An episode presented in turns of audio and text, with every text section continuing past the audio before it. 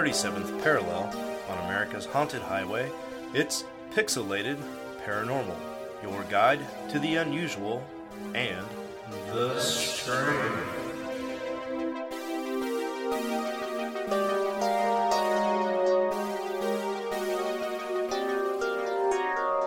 Well, what's up, everybody, and welcome back to another exciting episode of Pixelated Paranormal. I'm your host, Sean. I'm finally almost over this chest crud that I have, and I also have a Necronomicon. And with me, as always, is Preston. Buddy, how are you? What's up, all you uh, cool ghosts and goblins, you crococoons and crocodingos, you skeletors and skelettes, you witchers and witches and whatever the fuck else you want to be. My name's Preston, and uh, today I'm here to either uh, sell you some cocaine or talk to you about uh, conspiracies with my uh, right. brand new autumn gold tinted lenses. So I'm ready to party. Look at you. Hello, Mr. Fancy Pants. Yeah. I like them, man. They look good on you. You look like you're about to go bowling with um, some conspiracy theorists. Yeah, what's bad is like when I wear them at work and I come out and like somebody's like, "Dude, what the the fuck?" And I'm just like, "Hey, I'm Mm-hmm. here about to talk to you about glasses. Um, right. you want something? Yeah. You want something like this? Because uh, they can help you see. They can help you see. I'm not just you a manager. I'm Yeah. a member. rainbows, unicorns, uh, you know, the third dimension. I don't know. When you put these babies on, it's a trip. I'm here to tell you. right? oh, I like it, man. You look good. You look good. Well, I got to apologize to the live viewers. Um, I may have to cough a few times. I'm, I'm getting over the nasty jam. Um, I've been suffering from this crap for like a week, and uh, luckily it's almost gone. But yeah, it might be a couple times I got to hawk a little bit of out of my lungs. But uh, yeah, maybe. I don't know. Hopefully not that bad. But yeah, again, the perks of watching live TV. Well, quite suiting to tonight's topic, man. I want to share a photo. If you could slap that bad boy up on the YouTube for everyone to see. Shayla bought us our first piece of taxidermy, and it's, you guessed it, an Asquatch. Uh, I have no idea what the. F- I mean, it's so fucking weird, man.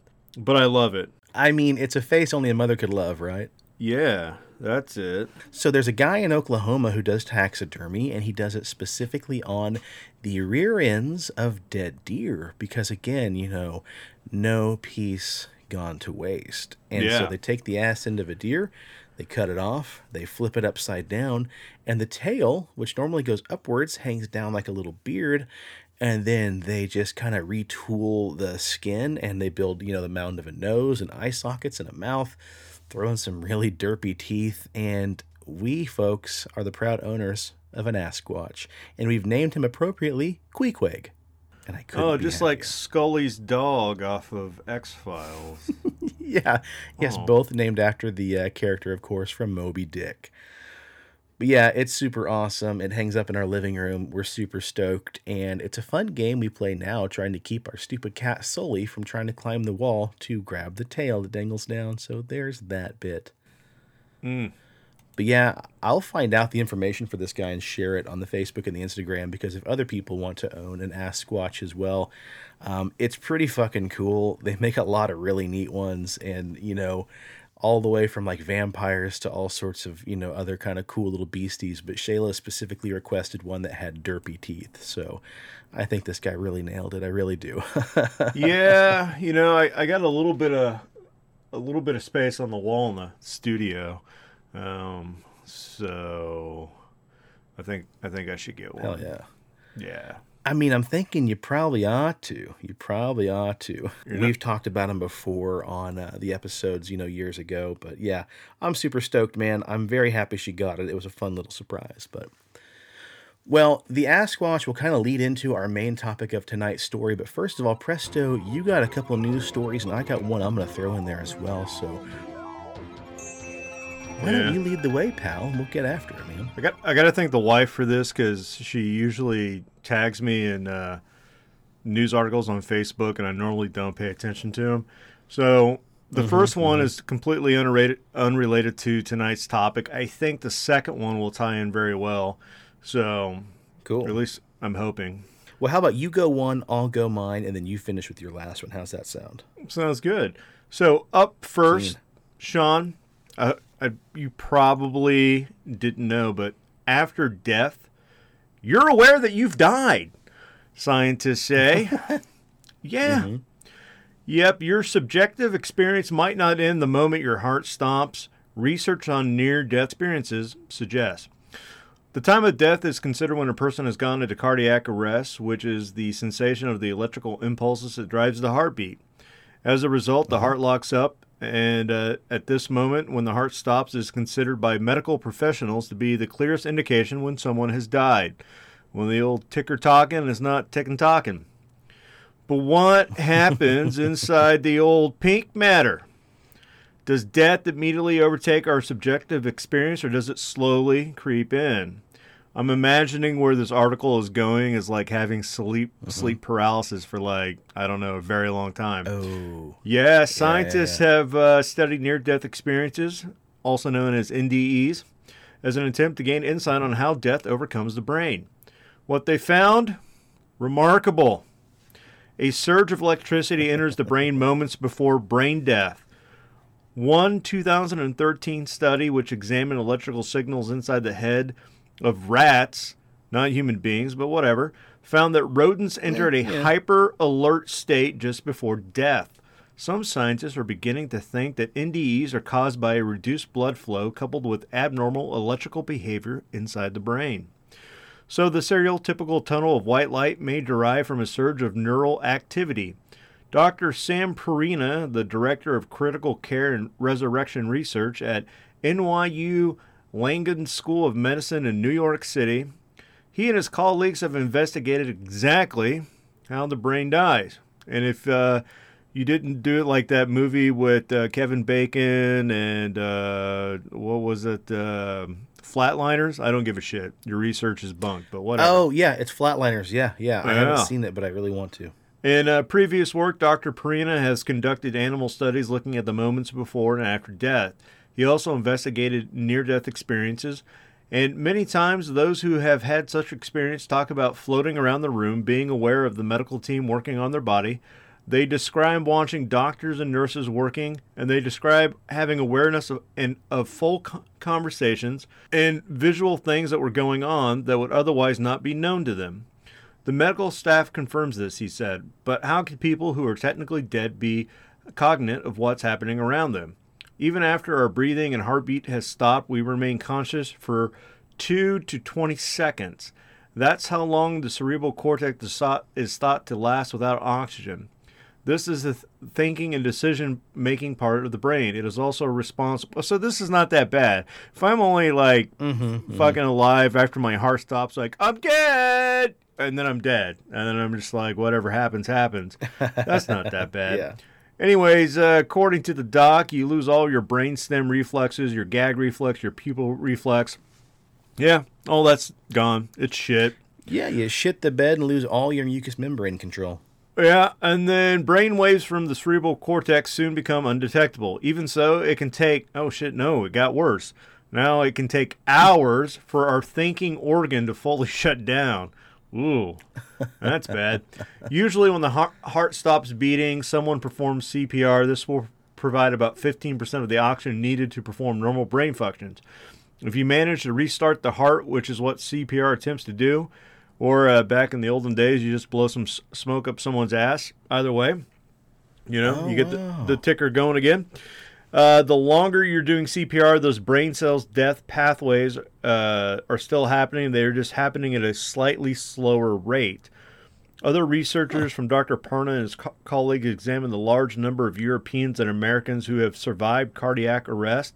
In the same way, the groups of researchers might be studying the quantum nature of the human experience of love. We're trying to understand it, God damn it! So it's like trying to understand women. It's probably never going to happen, but we're going to give it a go. Yeah, yeah. Yeah. One of the objectives is to observe how the brain acts and reacts during cardiac arrest. How much oxygen does it actually take to reboot the brain? How is the brain affected after revival? Learning all the line where all the lines are drawn might improve resurrection techniques, which could save countless lives per year. And at the same time, we also study the human mind and consciousness in the context of death to understand whether consciousness becomes annihilated or whether it continues after you died for some period of time, and how all that relates to what's happening inside of the brain in real time. Yeah, there you go. Holy shit, man. Holy shit. Wow. It's impressive to me, like, just how many studies we've done on the topic of death and just studying, you know, what happens after we die. And they've already said that through science already developed up through like the early 2000s, we're already going to see, probably at the end of our lifetime, the potential for human expectancy of life to reach 130 years. So, like, we're potentially going to add about 40, maybe 50 years onto the life expectancy of humans. But beyond all that, the question is do you want to live till you're 130? Like, once you hit around like 90, Man, if I could live to be 130 but walk and look like I'm 40, I'd be okay with it. Yeah. But if all you're yeah, doing yeah. is keeping me alive in my crippled, old, decrepit body and life hurts every day, like, Mm-hmm. fuck that, dude. End it now. yeah, I mean, we're talking about mobility issues and stuff like that. So, Let daddy move on to the pearly gates. right. well, I got a bonus news story, dude, that I forgot all about. So, let me share this one real quick with you. Lay it on me. Scientists have created baby mice with the cells from two male parents for the first time in history. This is from AP News. For the first time, scientists have created baby mice from two male parents. Now, slow down for a second. We're not talking about hot, you know, mouse on mouse action, two, two dude mice going at it having babies. It's a little bit different than that, but this is interesting nonetheless. This raises the distant possibility of using the same technique for people, although experts caution that very few mouse embryos developed into live mice pups, and no one really knows if it would work for humans, it's very interesting nonetheless. It's a very clever strategy where they've taken stem cells and then used that to help reproduce baby mice embryo. It's an important step in both stem cell and reproductive biology. First, they took skin cells from the tails of male mice and transformed them into induced pluripotent stem cells. Uh, big words, I don't know what all that means, but basically stem cells. Those then can develop into many different types of cells or tissues.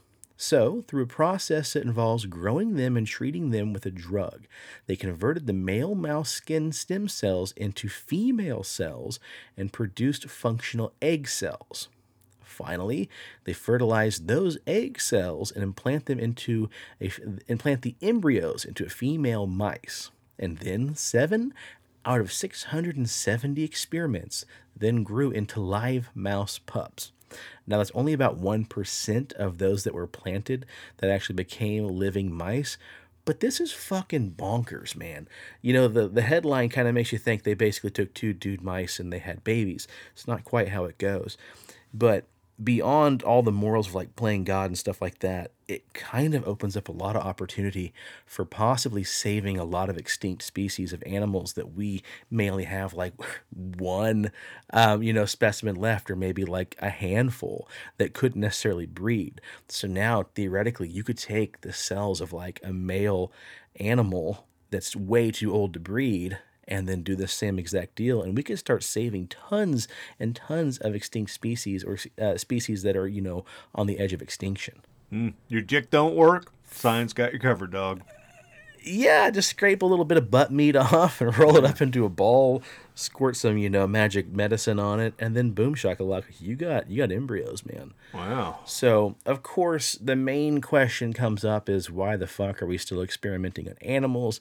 Um, I don't necessarily support, you know, a lot of that, but at the same time, how how do you go farther, you know, into the future without experimenting on animals? Um, I, I don't know any humans that are really kind of you know up for this because God only knows.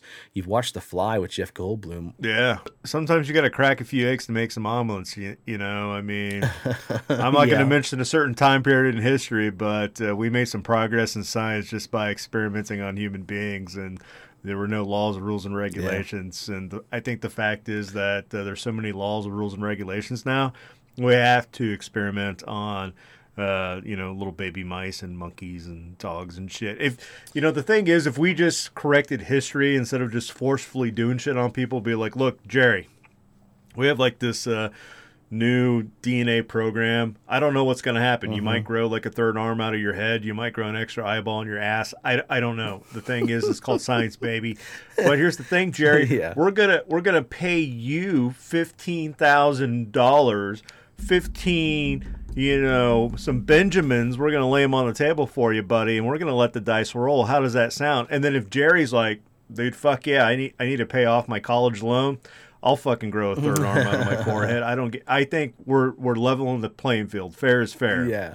Fair is fair. Yeah, exactly, exactly.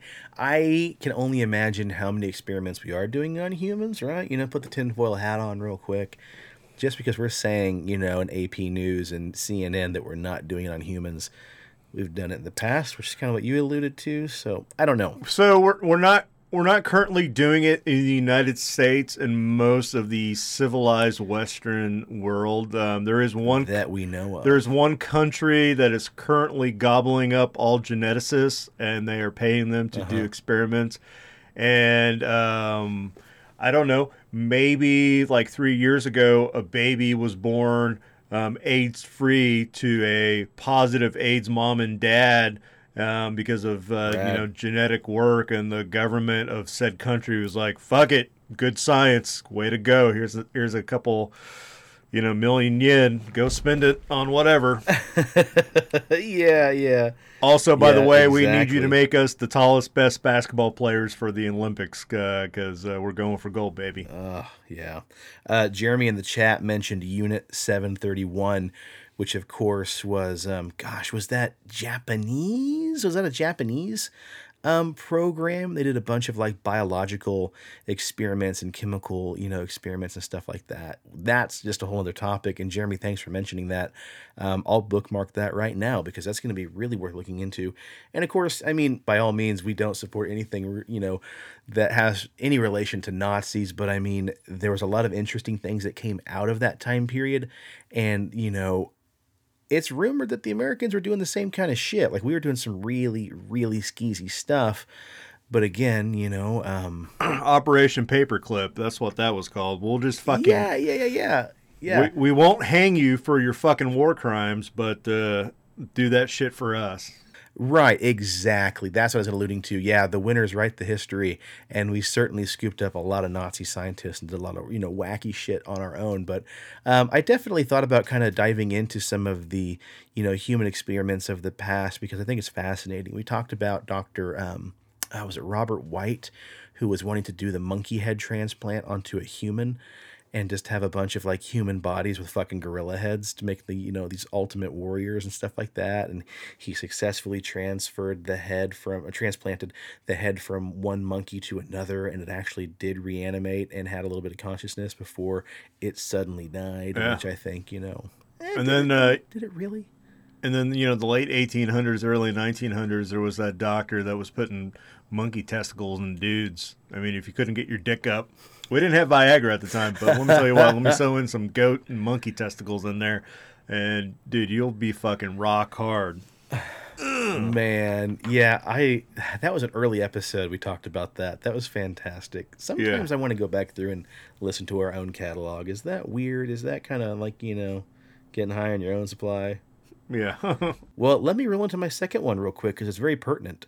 In Amsterdam, back on March 28, a giant meatball was made from the flesh cultivated from the DNA of an extinct woolly mammoth and was unveiled at Nemo, a science museum in the Netherlands. The meatball was created by Australian cultured meat company Vow, which promises this is not an April Fool's joke, and said it wanted to get people talking about cultured meat, calling it a more sustainable alternative from real meat. And again, you know, I ate some of those crickets. I still got about a half a test tube. So, you know, uh, alternative protein sources is something that I really think is pretty rad and very interested in. Well, they said we wanted to create something that was totally different from anything you can get now. Adding that an additional reason for choosing mammoth is that scientists believe the animal's extinction was caused by climate change. Huh? Yeah, you know, hot button topic. The meatball was made of sheep cells inserted into a single mammoth gene called myoglo- myoglobin. When it comes to meat, myoglobin is responsible for the aroma, the color, and the taste. Since the mammoth's DNA sequence obtained by Vow has a few gaps, African elephant DNA was inserted to complete it. Much like they do in the movie Jurassic Park. Wow, fucking wow. Uh, while creating cultured meat usually means using blood of a dead calf, Vow used an alternative, meaning no animals were killed in making of the mammoth meatball. The meatball, which has the aroma of crocodile meat, this fucking thing is like the Heinz 57. It's the mutt of meatballs. it's mammoth, but it's made with sheep. Yeah, get the get the fuck out of here. You Yeah. you can't fucking tell me like first of all, preserved mammoth bodies, right? When you go out into the Arctic tundra, dude, you can just fucking dig down to the permafrost, find a perfectly preserved 10,000 year old freezer dried piece of mammoth. Hopefully it didn't die of mm-hmm. anthrax, but I mean whatever, roll the dice, fucking cook it up, eat it. Don't fucking hand me some fake ass lab grown meatball that you had to like jimmy in some crocodile and fucking I know. I know. elephant. That's what you know. me, dude. You know, let's put a little fucking fish in there. We don't even know. I mean, it, it could have tasted like mammoth. We're just guessing, but it's a meat, a mystery meatball, really. Put in some Yeah. faux, call it a day. It's fine. This is the meatball you get out of a box that says free meatballs in a parking lot of some kind of like superstore, like you did a puppy back when I was little. Yeah. Fucking bonkers. Well, they said the protein's literally 4,000 years old. We haven't seen it in a very long time, which means we need to put it through rigorous tests, something that we do with any product we normally bring to the market. Vow hopes to put cultured meat on the map in European unions, a market which where meat is not a food that is regulated. I mean, do I gotta say it, dude? If you're making this Heinz 57 of, you know, sheep and elephant and all that kind of stuff, someone's already thought about, you know, schluffing off a couple cheek cells and tossing it in there for good luck. And now we've got, you know, manufactured man meat. I mean, yeah, we already talked about in an earlier episode uh, James Franco salami. Um, I was gonna say James Franco pepperoni. salami. Yep. Yeah. Yeah. I and just that's look- not even a euphemism, folks. Yeah, I, I want I I mean I'm a connoisseur of rare meats. Like you know, slap down Mm-hmm. some bear, give me some shark.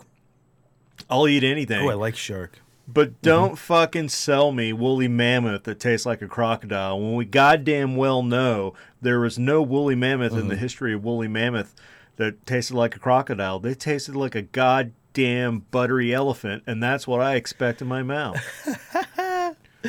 Well, I mean, that's the old adage too. Everything tastes like chicken. They probably compare this to crocodile because they've never cooked a mammoth meatball before. So for all we know, mammoth and crocodile taste the same. But that's the closest thing they could find to describing how it smells. but crocodile tastes like chicken. Or does chicken taste like crocodile? Hmm? I mean, that could Maybe be. mammoth tastes like chicken too. I've heard rattler tastes like chicken too. So if you fry up some old, I've had You know- snake, yeah. yeah, I mean, it's funny to me that everyone's like, everything tastes like chicken. Well, it's all like meat protein. Depending where it came from, you've got some kind of gaminess to it. But yeah, it's not surprising that a lot of things, like small animals, taste the same to a degree. I mean, rabbit tastes like rabbit, tastes nothing like chicken. But yeah, I think in the grand scheme of things, you can only taste like so many things. Yeah. What I think is interesting, though, is if we talk about the idea of doing experiments on rats or, or mice in this case, you know, and, you know, what is the um, morale behind that and is it okay to do? What about doing these, you know, food experiments with extinct or dead animal cells? Like, where's the, uh, you know, moral compass in that? Are we doing something that's like really, really fucking perverted? Or what do you think personally, man? Do you think like, eh, fuck it, they're dead. It's extinct. It's been frozen for 40,000 years or 4,000 years. Is there anything wrong with doing that? No, I don't think so either. I'm all for like you know we talked about how they're they're talking about bringing back the woolly mammoth, but we don't understand the climate because we think because we found all the bodies like in the frozen tundra that these were something that survived in cold weather when actually when you look at their stomachs and everything you see that they were kind of mm-hmm. like tropical elephants you know they woolly mammoths would be would be great in Kansas they they like the winter they bitch about the summer. Spring's pretty good. Fuck yeah, fall. Let me let me go eat all these bushes yeah. over here. Uh-huh. So the fact that we want to bring them back and they're just like fucking throw them in the you know, the Russian tundra. They'll be fine. Like, no, you're going to kill them. I am okay. Like, let's bring back these extinct animals, get a breeding population, and bada bing, bada boom, daddy can go have himself a fucking woolly mammoth hamburger. I want some dire stag steak. Uh, you know what? Yeah, like yeah. nature already ran its course. You guys fucking failed on the, you know, survival Yep. of the fittest. It's fair game, baby. Uh, let's eat it. So Yep, we're bringing back the woolly mammoth like the fucking McRib, dude. Yeah, the the dodo, fuck yeah, dodo nuggets. I'm all over it. You know, go get me a dodo McChicken right now. Yeah, do a hot ones wing challenge with some dodo bird. Yeah, Yeah. let's fucking do it, dude. Fucking spicy ranch McDodo. Yeah, maybe things aren't so bad after all. Put some slap some cheese on it. fuck yeah, man. Uh, can I get a buffalo dodo burger, please? well, hit me with your last news story there, bud. I probably should have read this prior to the show. Now that I actually read it, I'm like, dude, this has fucking nothing. I mean, kind of. I think I can I can spin this. So What happened? Hang on, what happened? Years ago, we would fucking research for like a week and read everything and blah blah blah. And I think life's just been so busy lately. There's times when it's like, oh fuck, we got to record in an hour. Uh, you got anything? Like we're still doing that for the last couple years. I'm gonna turn over a new leaf. I've actually written four fifths of next week's episode already, so I'm making the vow now that I might just read this shit like you know sooner rather than later. yeah, I, I think I've gotten too comfortable. You know, yeah, we both have. I'm just. I feel like I'm already. You know, I'm like a Joe Rogan. I mean, I'm gonna say it. Come on, Joe. Oh, yeah. does he wear that many rings? I don't know, but anyways, I feel so comfortable in, in my podcasting seat now that I'm just like, Uh-huh, I don't, I don't need to, I don't need to research ahead. Like I can knock this off the cuff. Anyways, so the the the, the wife tagged me in this article, and it was like, uh, I gotta say too, Shayla tagged me in that meatball article, so you know, hats off to our wives. Yeah, see, they're looking out for us. So here's here's the here's the logic. Here's how my brain connected two and two and got eight. So we're talking about the great elk abduction of 1999, right? And so I get this article that's 2,000 mummified ram heads left in honor of Egypt's most powerful pharaoh. So ancient Egypt, ancient aliens. Um, you know, they were astronauts, and so maybe like you know the the the the elk of 1999, like the aliens came down, like you know we got Pharaoh Mahutton Tutton Tut and Tut on planet Sirius B, and uh, we need to honor him. So let's go down to Earth and get all the elk. So see, I was trying to connect the dots, and I I failed. You tried. That's all we ever ask is that you just try. Yeah. Anyways, so here's a fucking history uh, article for all you nerds out there. Two thousand mummified ram heads were left in honor of Egypt's most powerful pharaoh, and are found inside ancient temples. That's right. More than two thousand mummified ram heads and a uh, palatal Old Kingdom structure have been uncovered by archaeologists at the King Ramses Temple in Abydos. The find, located roughly 270 miles south of Cairo, comes from a period over a thousand years from the sixth dynasty of the uh, Herrick Age, making the discovery some 4,300 years old. In addition to the ancient ram's head, archaeologists from the U- University of New York also discovered a group of mummified dogs, wild goats, cows, deers, and one fucking lone ostrich. The mummified remains are believed to have been left at the site to honor Ramses II about a thousand years after his death. I mean, they were a day late and a dollar short, but hey, I mean, let's go ahead and help the guy out a thousand years later. It was thought that the rams and other animals would have been used as offerings during worship of the rams in Abydos during the Bipedus period. Uh, In addition to the wealth of animal remains, archaeological teams have uncovered a huge building with walls roughly five meters thick from the Old Kingdom. The structure contained a number of statues, tree remains, leather shoes, clothing, and papyri. The discovery could help reestablish the sense of ancient landscapes before the construction of the Ramses II temple. That's it. That's all I got. I'm done. It beats those fucking like five cow heads that were found severed in the dumpster I talked about the other day. Yeah. Yeah. Yeah, you know, that's that's pertinent. You know, we love mummies on the show, so thanks, Jeffrey. Yeah. Yeah. Well, tonight's episode's pretty interesting, and I want you guys to think of the main story. Um, even though it's pretty bizarre, I want you to think of it not just as a standalone story, but also as an appetizer for the next show, too, because it's actually going to be related in kind of a weird way. Tonight's story, Preston, you already mentioned earlier, is the Great Elk Abduction of 1999. So the strange incident took place on February 25th, 1999, near the forests and mountains of Washington state. Slightly before noon on a cloudy day on the 25th of February 1999, in the upper northwest area of the United States, three Washington state forestry workers were planting seedling trees in the woodlands near Mount St. Helens. When out of nowhere, a saucer shaped object came floating across the sky and into the view of the three workers. It would slowly and calmly enter the valley, coming from the north, just beyond the three forestry workers' position. They said the craft was flying slowly in a strangely calm manner, with which it seemed to have been looking for something. There appeared to be a purposeful nature of the movements, and it also was completely silent and cut through the air, making no noise at all. But strangely, the craft was making kind of a wobbling motion as it was flying through the valley. Now, after watching the weird and wobbly craft for a minute or two, the three men called out to the rest of their crew, 11 more people in total, were up on a hill facing the opposite direction, watching a group of elk grazing on the nearby grounds. The 11 men turned around, and along with the initial three witnesses, all 14 men watched the bizarre scenario unfold. It would become pretty obvious in the forestry crew that the bizarre craft was seemingly moving in the direction of the herd of elk. For their part, the elk, though, continued as normal, apparently unaware or maybe unconcerned with what was exactly approaching them from behind. Only when the metallic disc was almost on top of the herd did they seem to notice and then soon become agitated, aware of the strange craft. Then the already bizarre incident took an even stranger turn. Although no one seemed to see the exact circumstances that caused it, one of the elk quickly became isolated from the rest of the herd. It was then, according to witnesses, pretty obvious that the adult elk was being drawn away from the others. Whatever the reason, though, the object soon zeroed in. That's that's called the tractor beam. right, yeah. We'll get to the tractor beam. Don't you worry. Don't you worry at all, buddy.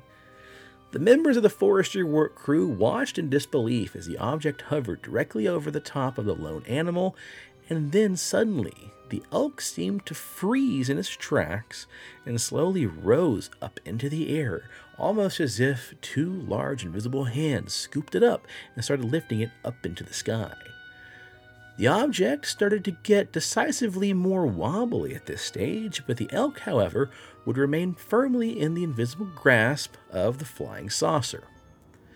The object began to move upwards. Slightly, as it did so, the elk would then rotate, spinning underneath the craft, and it seemed to be getting closer and closer to the bottom of the disc.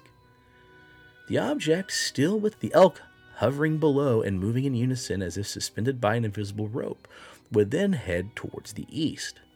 But suddenly, however, the strange craft turned slightly and began to move westward, and as it did, the workers said the craft began to wobble more, and strangely it looked like the elk might have been too heavy for the craft, as it seemed to be struggling to keep its invisible grasp on the animal.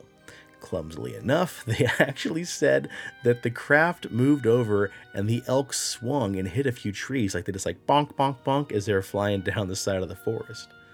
I mean, they're pretty fucking And heavy. haze? So I, I mean, yeah, they prob- guess, yeah. probably didn't have a calibrator like they because normally they have duck cows and they're like, I don't know, Yeah, Jerry, right. what how the how much do you think this fucking thing weighs? I I don't know, like two hundred Yeah. pounds. It's not as big as a cow, man. And all of a sudden they're like, whoops, we really fucked that one. I mean, I bet you a nickel and some fuzzies that a cow weighs more than an elk. But you know, I see what you're getting at. I was thinking maybe they were told to come down and pick up a deer, and they're like, "Hey, there's one of those big deers," and no, an elk's you know at least two or three times the size of a deer. Well, strangely enough, anyway, the craft then did a full 360 and began to ascend higher into the air, increasing the speed as it moved up towards the sky. At this stage, the elk was no longer visible, and as no one had seen it drop to the ground, it was assumed by the witnesses that the animal must have then been taken inside the craft itself. Witnesses would claim the rest of the elk remained tightly packed together as if for protection, and furthermore, whether they were conscious of it or not, they seemed to stay in the pack for the remainder of the day with the workers working nearby. The workers were perplexed, but also cautious to tell anybody what they just saw because, you know, at the time, nobody wants to admit they saw a flying saucer, let alone one that abducted an elk. So, you know, mum's the word, and they kind of remained pretty tight lipped. But then later on, on the 1st of March, about a week after, a report of the incident was somehow made to the National UFO Reporting Center, aka the NUFORC, or NUFORC. They would go out to the location in question, and NUFORC's director Peter Davenport would also contact the director of investigations for MUFON, a branch in the state of Washington, a gentleman named Robert Fairfax, who would also assist in the investigation. They'd speak to the three main witnesses as well as the other 11 men, and then inspected the location for sightings themselves. Furthermore, they would also witness a corpse later of an adult and pregnant elk that was discovered along the roadside several miles away by a separate group of forestry workers. Whether this was the same elk that was taken is uncertain, however, they think it's highly likely. Even stranger, though, is that there's no obvious injuries or wounds leading to find out what the cause of death was for this elk in question. I don't know. A fucking fall from a great height. They fucking probably splattered it against the side of the road. Yeah, well, it's funny you mentioned that because that's what I would have uh, would have thought too. No, the deer was laying perfectly preserved, still on the ground. There's no signs of broken bones, no cuts, and there's no indentation where it fell down and you know like Looney Tunes itself into the ground. Was it missing its asshole? Because uh, technically, when they abduct cows, yeah. they get rid of the asshole lips. You know. Right. Nope. Nope, the asshole was intact. It had not been cored out. They said there were no signs of the typical mutilations that you'd find with a UFO. But perhaps even stranger, though, despite the other signs of dead animals mostly immediately being preyed upon after being found out into the open, especially in the woods, not a single animal had taken interest in the body, and they assumed it had been laying there for right around seven or eight days. So again, you hear that in a lot of these stories. If something was supposedly taken by UFO, animals seem to kind of be deterred from getting anywhere near it. There's rarely ever even any maggots in some cases. So no, there was no predation, no animals had eaten it.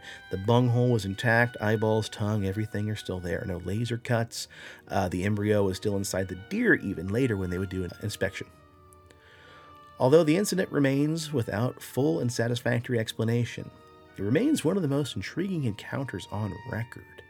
For example, the witnesses. Davenport would highlight how some of them had worked for the company in the area for almost 20 years, so it wasn't likely they would risk their job and pull some kind of stunt just for publicity. Kind of like, you know, the old uh, fire in the sky abduction in Snowflake, Arizona. These dudes were serious. You know, they don't want to have any kind of, you know, weird publicity. But, you know, some people also said maybe they tried to kill the old boy, so who knows. Furthermore, though, in this story, it was at his stern belief the witnesses were sincere and believable. Although the corporation employing the workers wished to remain anonymous, they would vouch for each of the witnesses' credibility. Initially, the entire group was intent on keeping the incident between themselves only. However, when their supervisor saw them later the day after the sighting, it was almost obvious immediately something was wrong, and so ultimately he was able to pry just what it was they saw. Some would even go on to state that they had suffered bizarre and persistent nightmares in the following weeks after seeing the craft try to abduct the elk. Follow up reports would suggest that many of the witnesses would develop an intent interest in UFOs following the incident. Many of the people who saw the craft also became extremely uncomfortable whenever they had to work anywhere near the location of the incident this would continue on for some time. Yeah, I'd probably be a little bit, um, you know, nervous to go near that site as well because they took an elk last time, what if they fucking took Jerry, you know, or even me? Fuck. Yeah. So, further extraordinary details would also come to the light in the weeks following the encounter.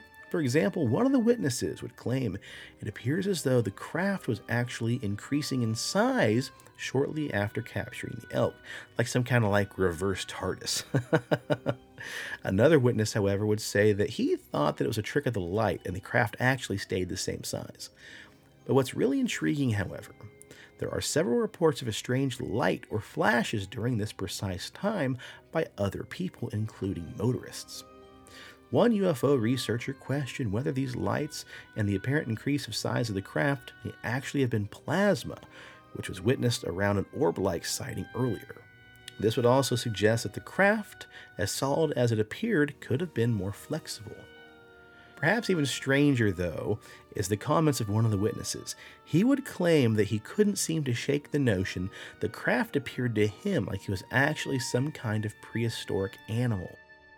Perhaps it was also worth mentioning, if only in brief, another sighting in the mountain regions of Washington state that took place over about a year later in the summer of 2000. This account was broadcast on local radio and would claim several witnesses rang in to report a strange, round green object floating in the skies near the mountain regions. Furthermore, both government and private radar has also said they picked up sightings of the same craft, although, after researching it, MUFON couldn't say that this is an official report.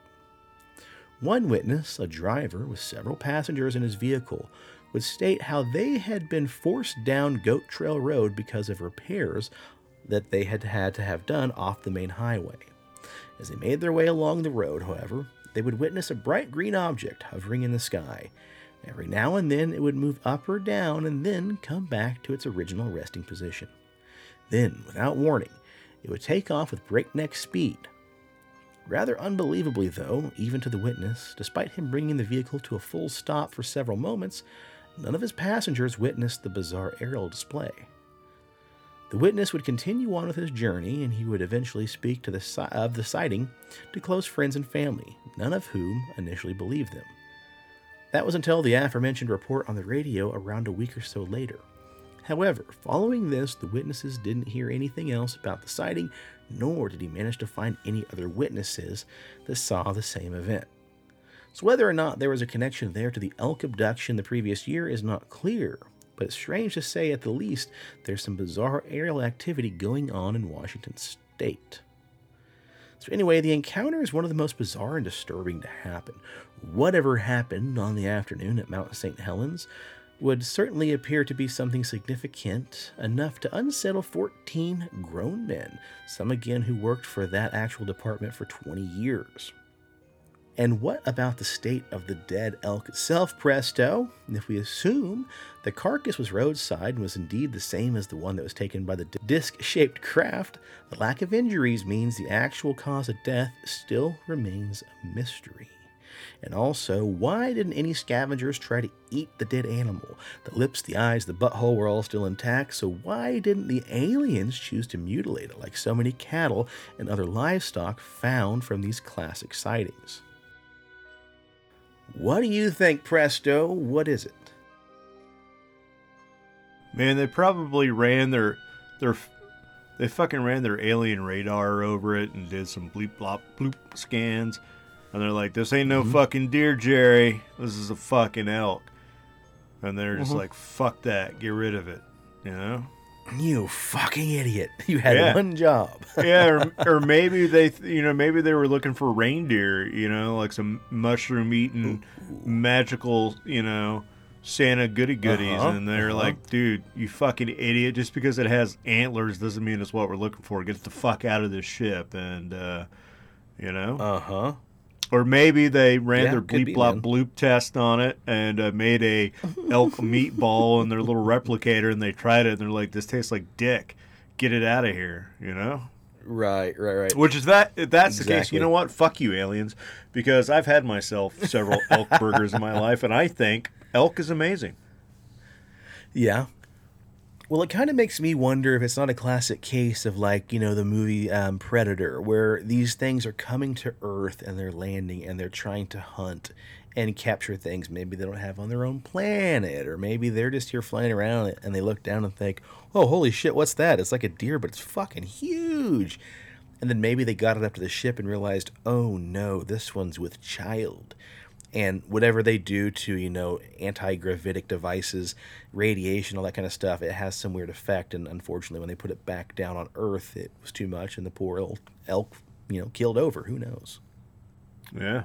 well i want you guys to kind of put a pin in that I, I don't know. I, I was just I was just thinking like from the title, the Great Elk Abduction, like it was going to be like more than one. Like I thought, like the aliens took a whole fucking herd of them, you know. And then like you just hit me with like one missing elk, and yeah yeah like I don't. Jerry didn't have any more to say. I mean, you guys were out on the fucking mountain drinking your fucking beers, whittling your mm-hmm, wood, and mm-hmm. doing your fucking redneck woodworking shit, and you ain't got any more to say about a disc-shaped craft taking fucking baby's mom into outer space. Like, well, we saw a UFO, and we were just like, we better get the fuck out of here.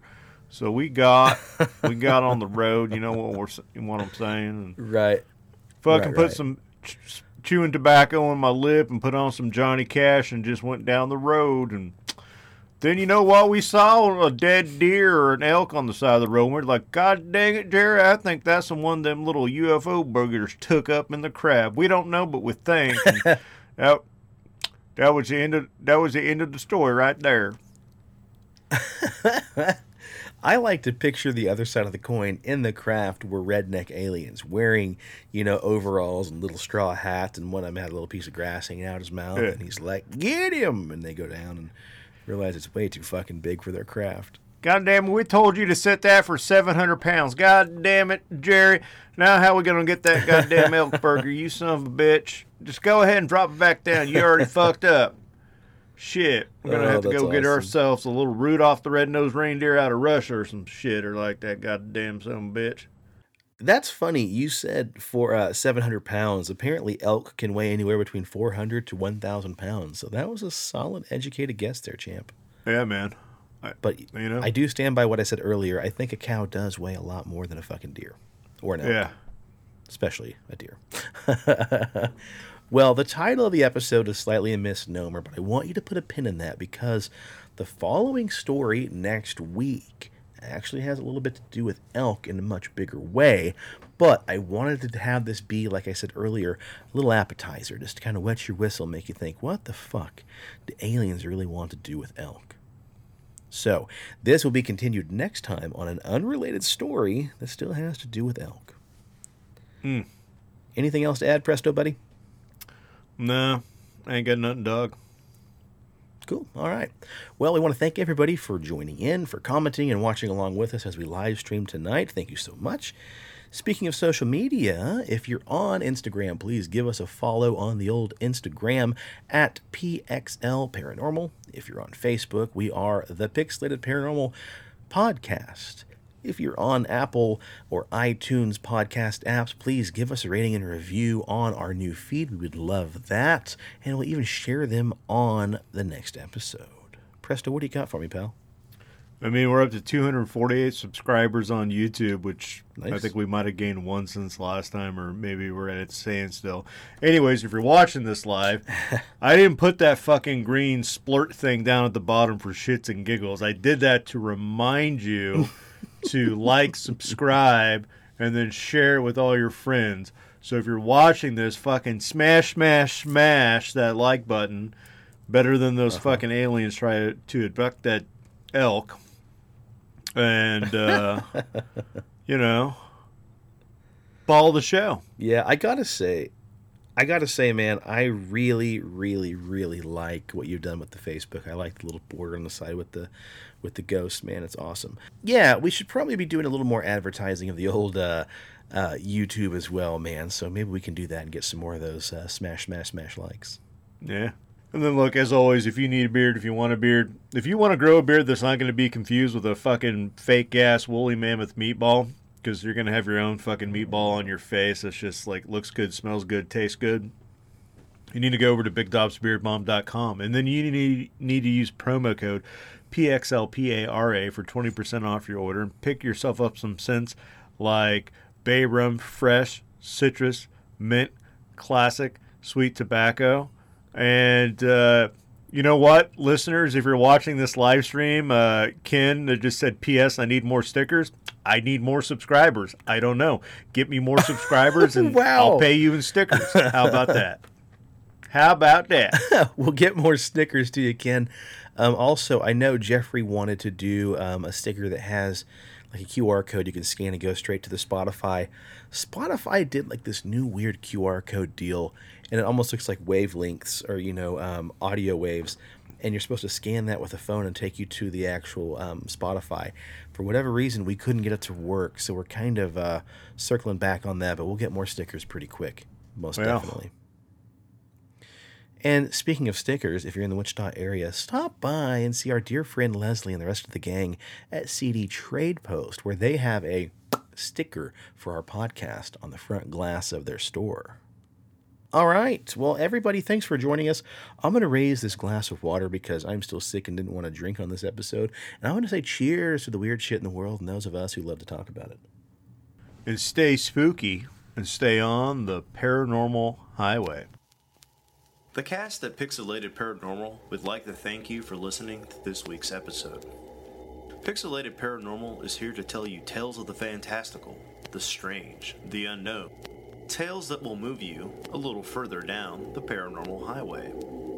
If you'd like to share your own listener story, we would love to hear it. Email us at pixelatedparanormal at gmail.com. Again, that's pixelatedparanormal at gmail.com. We'd really love to hear from you. Again, thanks for listening to this week's episode of Pixelated Paranormal, your guide to the unusual and the strange.